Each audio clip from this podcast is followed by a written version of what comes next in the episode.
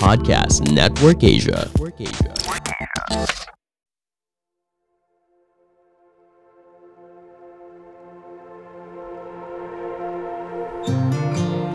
Napaka bilis mong masaktan kahit sa napakaliit na bagay.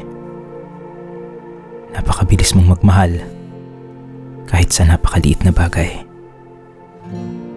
Mapagpalayang araw sa inyong lahat. Ako si Edgar Calabia Samar, guro ng panitikan, wika at kulturang Filipino at may akda ng ilang premyadong nobela at aklat ng tula. Samahan ninyo ako sa season 2 nitong Mga Teorya ng Pagkahulog, isang podcast tungkol sa panitikan at pagsusulat at bayan na powered ng Podcast Network Asia at Podmetrics.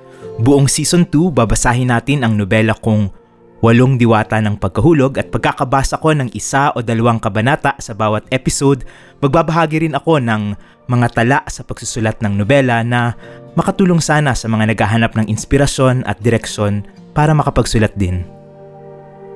Kumusta na ba kayo? Kumusta ka na? Ako, heto. Sa tuwing sinusubukan kong titiwan ka, ako ang patuloy na nahuhulog. Mapagpalayang araw sa inyong lahat. Para sa episode natin ngayon, babasahin ko ang Kabanata 35 ng Walong Diwata ng Paghuhulog, ang ikadalawamputatlong numbered chapter na Tito Tony. Ang kumagat nitong episode 29 ay isang linya mula sa maririnig ninyong kabanata. Bakit kailangang sabihin ko pa ito ngayon? Pero bago natin simulan ang kabanata, Pakinggan muna natin ang isang paanyaya mula sa mga kaibigan natin sa Podcast Network Asia.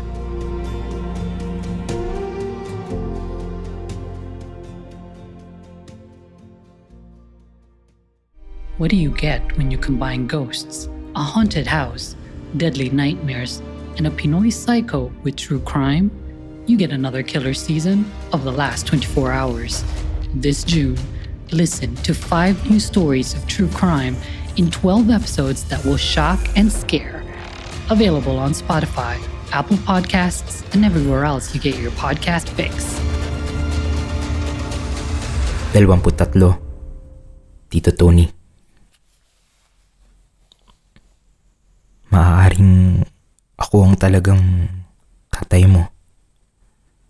Marahan niyang bulong.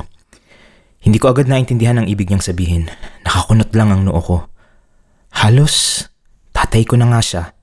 Siya na naman talaga ang tumayong tatay ko simula na magtrabaho si Papa sa Saudi. Ibig sabihin, simula noong nagkaisip talaga ako. Malaki ka na, Ayel. Bulong pa rin niya. Pero Ayel pa rin ang tawag niya sa akin. Noon ko napagmasdan ng mabuti si Tito Tony. Tumatanda na nga rin pala siya. Malalim na ang mga marka sa noo at sa ilalim ng mata niya. May mangilan-ngilan ng puting buhok sa kanya. Karapatan mong malaman na ang ilang bagay. Hindi pa rin ako nagsasalita. Pinakita ko na lang sa kanya na nakikinig ako ng mabuti. Wala naman akong alam na pwedeng sabihin sa mga sinasabi niya. Naghintay lang ako na magpatuloy siya. Gaya ng sabi ko, maaaring ako ang tatay mo. At ngayon hindi na siya nagpaligoy-ligoy pa. Sa pagitan ng buntong hininga at pag-inom sa tasa ng kape, naisalaysay niya ang kwento na dapat ay noon pa niya ikinuwento imbis na kung ano-ano tungkol sa atisan o tungkol sa mga lawang nagsisilang ng sanggol. Pero ano kaya ang naging reaksyon ko noon kung noon ko nga ito napakinggan? Kung napanood ko sa soap opera sa TV na nagmomonologo ng ganito katindi ang artista, tsak na ililipat ko ang channel o papatayin ko ang TV. Pero, kwento ko rin ito. Mahirap pala kapag ang kwento, kwento na ng buhay mo. Pang maalaala mo kaya na hindi naman. Dahil doon, syempre, mas maayos ang kwento, mas buo. May wakas, may payo pa si Charo Santos kung anong pwedeng gawin. May aral pa sa buhay. Ito? Kwento lang ni Tito Tony at kailangan kong tanggapin. Ano man ang maramdaman ko. Ano man ang posibleng maramdaman ko. Baka akong tatay mo. Walang paraan para matiyak namin noon, alam mo. Iniuwi rito ni kuya ang mama mo. Walang nakakaalam kung saan siya nanggaling. Walang nagtalong sa amin ni inay. Ganun naman si kuya. Lagi yung umaalis. Matagal na mawawala. Hindi naman tinatanong ni inay. Ewan ko ba? Pakiramdam ko'y malaki ang hinanakit nila sa isa't isa. Baka dahil na rin sa akin. Pero hindi. Bago pa man nangyari yun, ganun na. Baka may alam si kuya sa talagang dahilan ng pag-alis ng tatay. Hindi ko alam, basta ganun. Lagi talaga siyang umaalis kahit noon pa man. Parang ayaw niyang magtagal dito sa bahay. Minsan nga, nang umalis siya, matagal. Si inay naman hindi nagsasalita pero alam kong lagi rin niyang inaabangan ang pagbabalik ni kuya. Kahit hindi rin naman niya ito kakausapin talaga kapag nandyan na. Ewan ko ba? Hindi ko talaga naintindihan kung anong uri ng relasyon mayroon sila. Sa bagay, hindi rin naman ako masalita sa harap ni inay. Hindi rin naman kami madalas mag-usap ni kuya. Pero alam ko, iba pa rin silang dalawa. Parang may kung ano silang bit-bit pareho na hindi pwedeng magkatabi sa iisang lugar. At minsan ngang umuwi si kuya, kasama na niya ang mama mo. Batang bata pa siya nun. Maaliwalas ang muka. Pero hindi rin mahilig magsalita. Kaya siguro sila nagkasundo ni kuya. Basta ang sabi ni kuya, kasal na sila. Wala naman nagtanong, hindi naman kailangang maghanap ng mga papeles. Walang ganun. Wala rin namang naghabol na magulang sa mama mo. O ibang lalaki. Pero may tatlong taon na silang nagsasama. Hindi pa rin nabubuntis ang mama mo. Wala naman silang sinasabi. Ang iniisip ko noon, baka hindi talaga nila pinaplanong magkaroon ng anak kasi nga, alam mo naman, Marcelo pa noon. Hindi ata nila gustong bumuo ng pamilya talaga kung ganun pa ang panahon. Si kuya naman, madalas pa rin umaalis kahit ando na ang mama mo. Ang mama mo nga, hindi alam ang gagawin. Hindi naman siya pinagtatrabaho ni inay dito sa bahay. Pero pinipilit niyang gawin ang ilang bagay na magagawa niyang gawin. Nagtitilig ng mga halaman, nagluluto-luto. Minsan nag-uwi siya ng aquarium. Maliit lang yung bilog. May apat na maliliit na isda sa loob. Kapag wala ang papa mo, laging yun ang kaharap niya. Naalala kong pagsilang sa akin, ang ako, bago silang, ang ako ng mga sandaling yun, si mama na sirenang binawi ng dagat. Sa ako naisip na hindi ko nga pala maaaring alalahanin yung bagay na hindi ko naman talaga nakita. At yung mga ngayon pa lamang nangyayari. Hindi maaaring maging alaala ko ang hindi ko nadaanan. At kahit ang kasalukuyan mismo. Minsan nga, naisip ko noon na mukhang marunong ata siyang makipag-usap sa isda. Siyempre naisip ko lang yun noon, may tao ba namang kaya talagang makipag-usap sa isda? Baka nga kahit yung isda hindi marunong makipag-usap sa kapwa niya isda. Hanggang minsan, nawala siya. Halos ilang araw siyang wala. Gusto ko sanang hanapin pero di ko alam kung saan. Ni hindi ko alam ang buo niyang pangalan. Ako ang nag-alaga sa mga isda niya, alam mo. Yung apat. Parang Cargo di konsensya ko kapag may nangyaring masama sa mga yun. Hindi ko maintindihan pero alam ko noon na babalik ang mama mo. At bumalik nga siya. Nauna pa siyang bumalik kay kuya. Hindi siya nagpaliwanag kung saan siya nanggaling. Hindi rin naman kami nagtanong. Parang walang nangyari. Inalagaan niya ulit ang mga isda. Alam niyang may mag-aalaga roon kahit umalis siya. Tumagal ng tumagal na ganun hindi kami madalas mag-usap pero parang sa pamamagitan ng mga isdang yon sa aquarium, nakakapag-usap kami. Parang kapag may ibinubulong ako sa mga isda, nakakarating sa kanya. Ganon din naman siya. Kapag ako naman ang nakaharap sa mga isda, parang may sinasabi ang mga ito sa akin mula sa kanya. Nag-uusap kami sa pamamagitan ng mga isda, Ayel. Kami ng mama mo. Ganon kami nagkaintindihan. Ganon nagkalapit ang mga loob namin. Hindi ko na malaya na mahigit isang taon nang wala si kuya. Kainitan noon ng mga panghuhuli. Nagkakahinala na ako noon kung saan siya pumupunta, kung bakit lagi siyang wala. Pero hindi ko masabi, kanino ko sasabihin?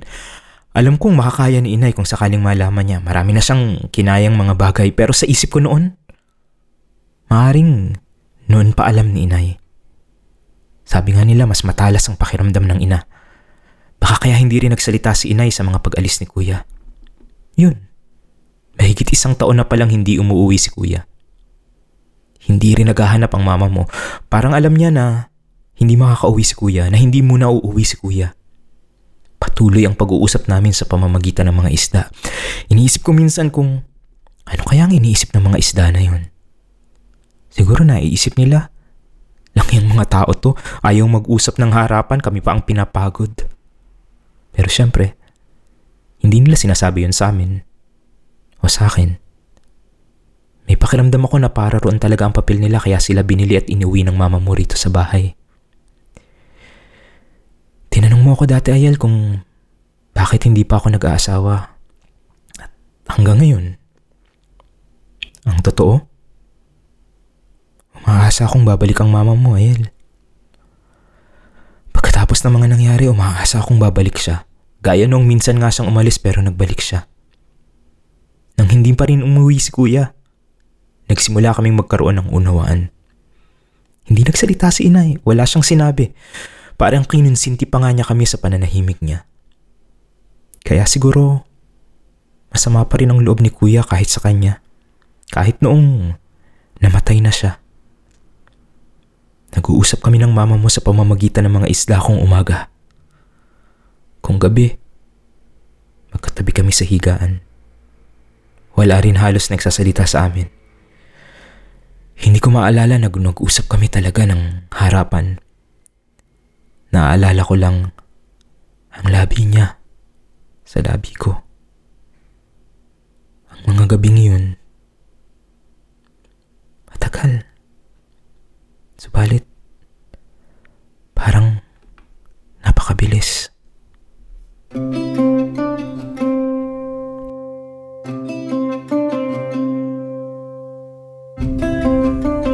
Bago tayo magpatuloy, gusto kong ipaalam na kung gusto ninyong malaman kung paano kami nakikipag-collab sa iba't ibang produkto, brand o serbisyo rito sa mga teorya ng pagkahulog, ginagamit namin ang Podmetrics, the easiest way to monetize your podcast.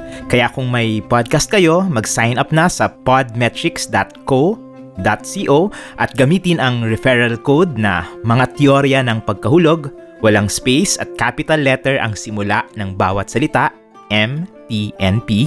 Again, ang referral code ay mga teorya ng pagkahulog. Makikita rin ninyo ito sa description nitong episode at kung advertiser naman kayo ng anumang brand o produkto o serbisyo na gustong makipag-collab sa amin dito sa mga teorya ng pagkahulog, bisitahin lang ang advertiser.podmetrics.co at mag-fill up ng form. Muli, inaanyayahan namin kayo sa Podmetrics, the easiest way to monetize your podcast.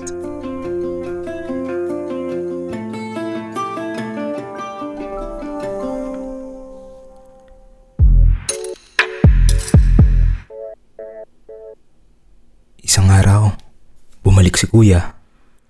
Damang-dama ang tensyon sa loob ng bahay. Wala siyempre magsasalita sa amin. Hindi man gagaling sa akin, o kay inay, o sa mama mo. Hindi ko alam kung kayang makipag-usap din ni kuya sa mga isda o kung kakausapin siya ng mga ito. Pero nung gabi ng pag-uwi ni kuya, iyak ako ng iyak. Mahina lang, siyempre, sa loob ng kwarto ko. Ang bigat-bigat ng loob ko. Alam kong may nangyayari sa loob ng kwarto nila. Sumisigaw ang mama mo. Impit na sigaw, pero... Naririnig ko. Sinasaktan siya ni kuya, pero wala akong magawa. Huwag kang mag-iisip ng masama sa papa mo, Ael. Sa akin na lang. Pero tingin ko, ginawa lang namin noon ang mga bagay na kinailangan naming gawin upang, sa palagay ko, manatili kaming buo, Ael. Natatakot akong mabasag noon. Parang tasa nitong kape.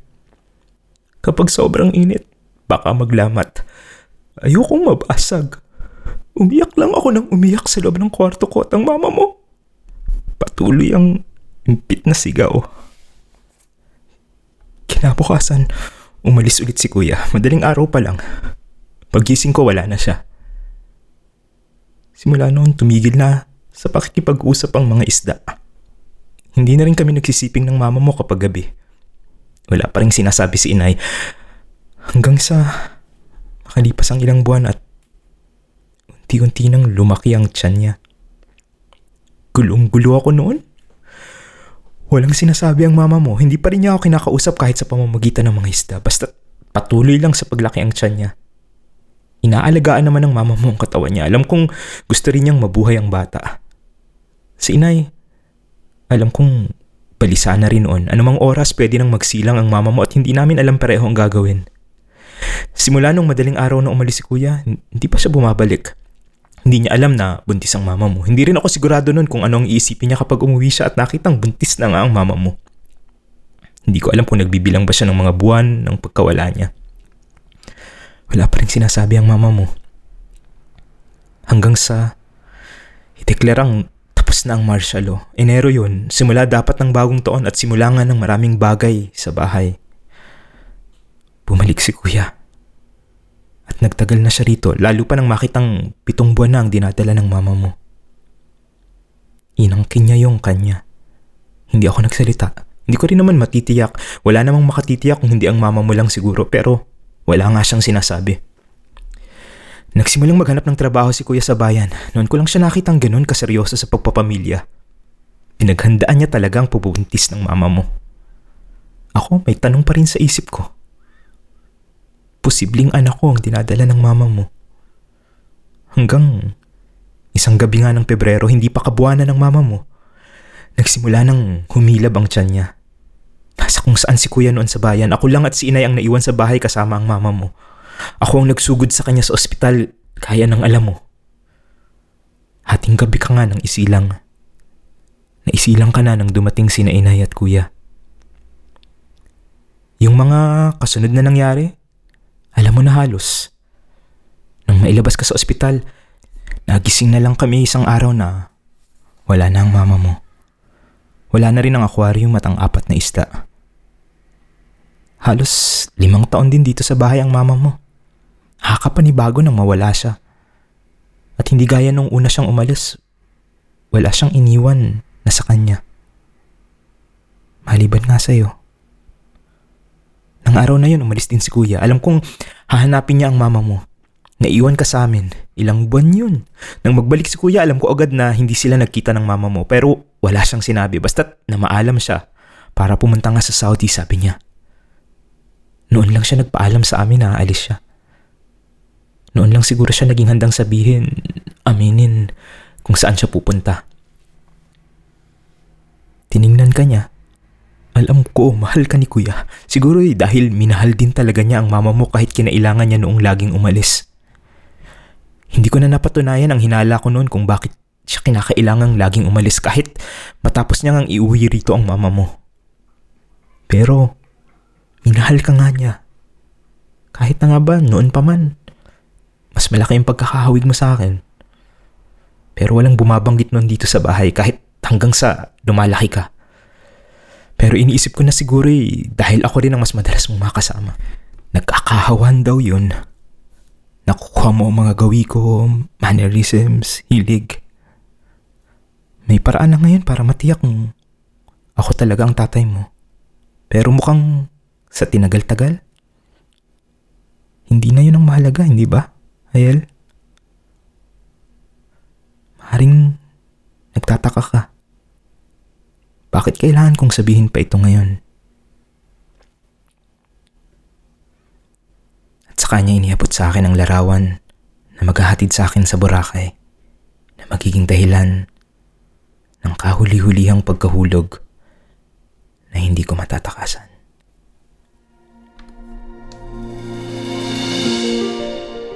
Ayan, nagustuhan niyo sana ang episode natin ngayon. Nakatulong sana itong podcast kahit paano para sama-sama nating lampasan ang mga hamon ng pagkahulog sa mga panahong ito. Muli, kung gusto ninyong sumuporta sa mga ginagawa ko at gusto ninyong dumalo sa aking live online classes tungkol sa panitikan at online workshop sa malikhaing pagsulat o magkaroon ng exclusive access sa lahat ng mga isinusulat ko ngayong series bago pa man malathala ang mga ito, bisitahin lang ninyo ang patreon.com slash easysummer. Salamat sa aking mga patron na patuloy na nagpapalakas ng loob ko na may mahalaga sa ginagawa ko.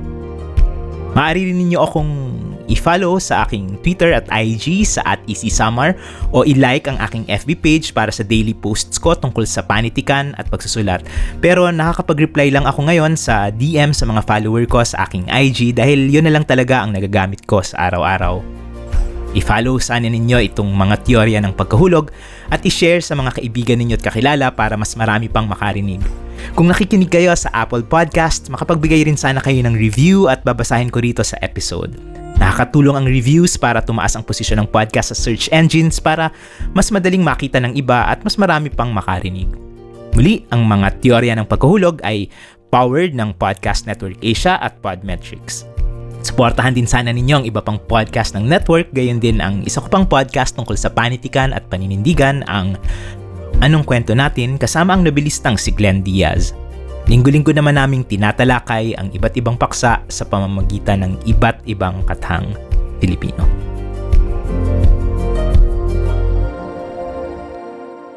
Bilang pamamaalam, ipagpapatuloy ko ang pagbabahagi ng mga tula sa una kong ganap na aklat ng tula ang Pag-aabang sa Kundiman, isang tulang buhay. Ang kasunod na tula ay isang maikling tula na may sukat at salitang tugma at naglalaro rin sa permutasyon ng mga titik sa salitang CP, IPIS, PC at isip. Narito ang panaginip. Isang sipi sa magdamag. Ninangat-ngat nitong ipis, pitong pisi ng pangarap na nagsalabid sa isip. Maraming salamat sa pagsama ninyo sa akin dito sa mga teorya ng pagkahulog. Gusto ko ring magpasalamat sa lahat ng aking patrons sa aking Patreon site, lalo na sa aking mga patrons sa loob ng mahigit isang taon na, kina Ariel Tabag, Nadia De Leon, Ruel Cruz, Brian Baluyot, Rico, Joe, Manderly, Jen Carentan, Eunice Celera, Stephanie Gonzalez at Jurex.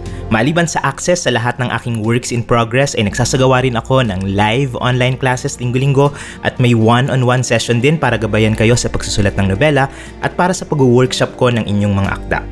Sa apat na linggo ngayong Hulyo 2021, tinatalakay ko sa klase ang unang apat na magkakaugnay na nobela ni Haruki Murakami mula sa Hear the Wind Sing hanggang sa Dance, Dance, Dance.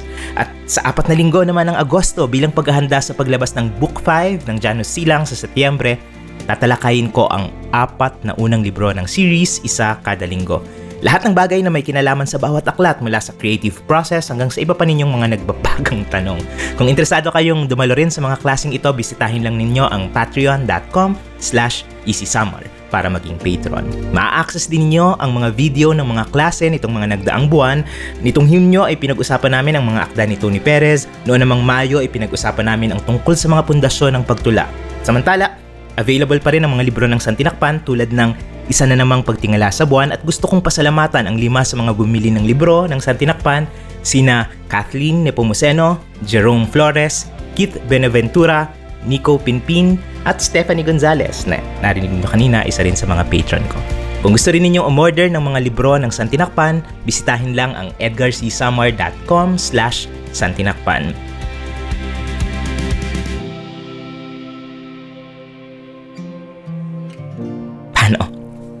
Takit tayo sa episode 13 itong season 2 ng mga teorya ng pagkahulog sa susunod na biyernes at huwag kalimutang maaaring pare-pareho tayong natatakot pero kailangan din nating laging ipaalala sa isa't isa na okay lang matakot at na hindi masama kung mapagod man tayo sa mga paulit-ulit na pagkahulog.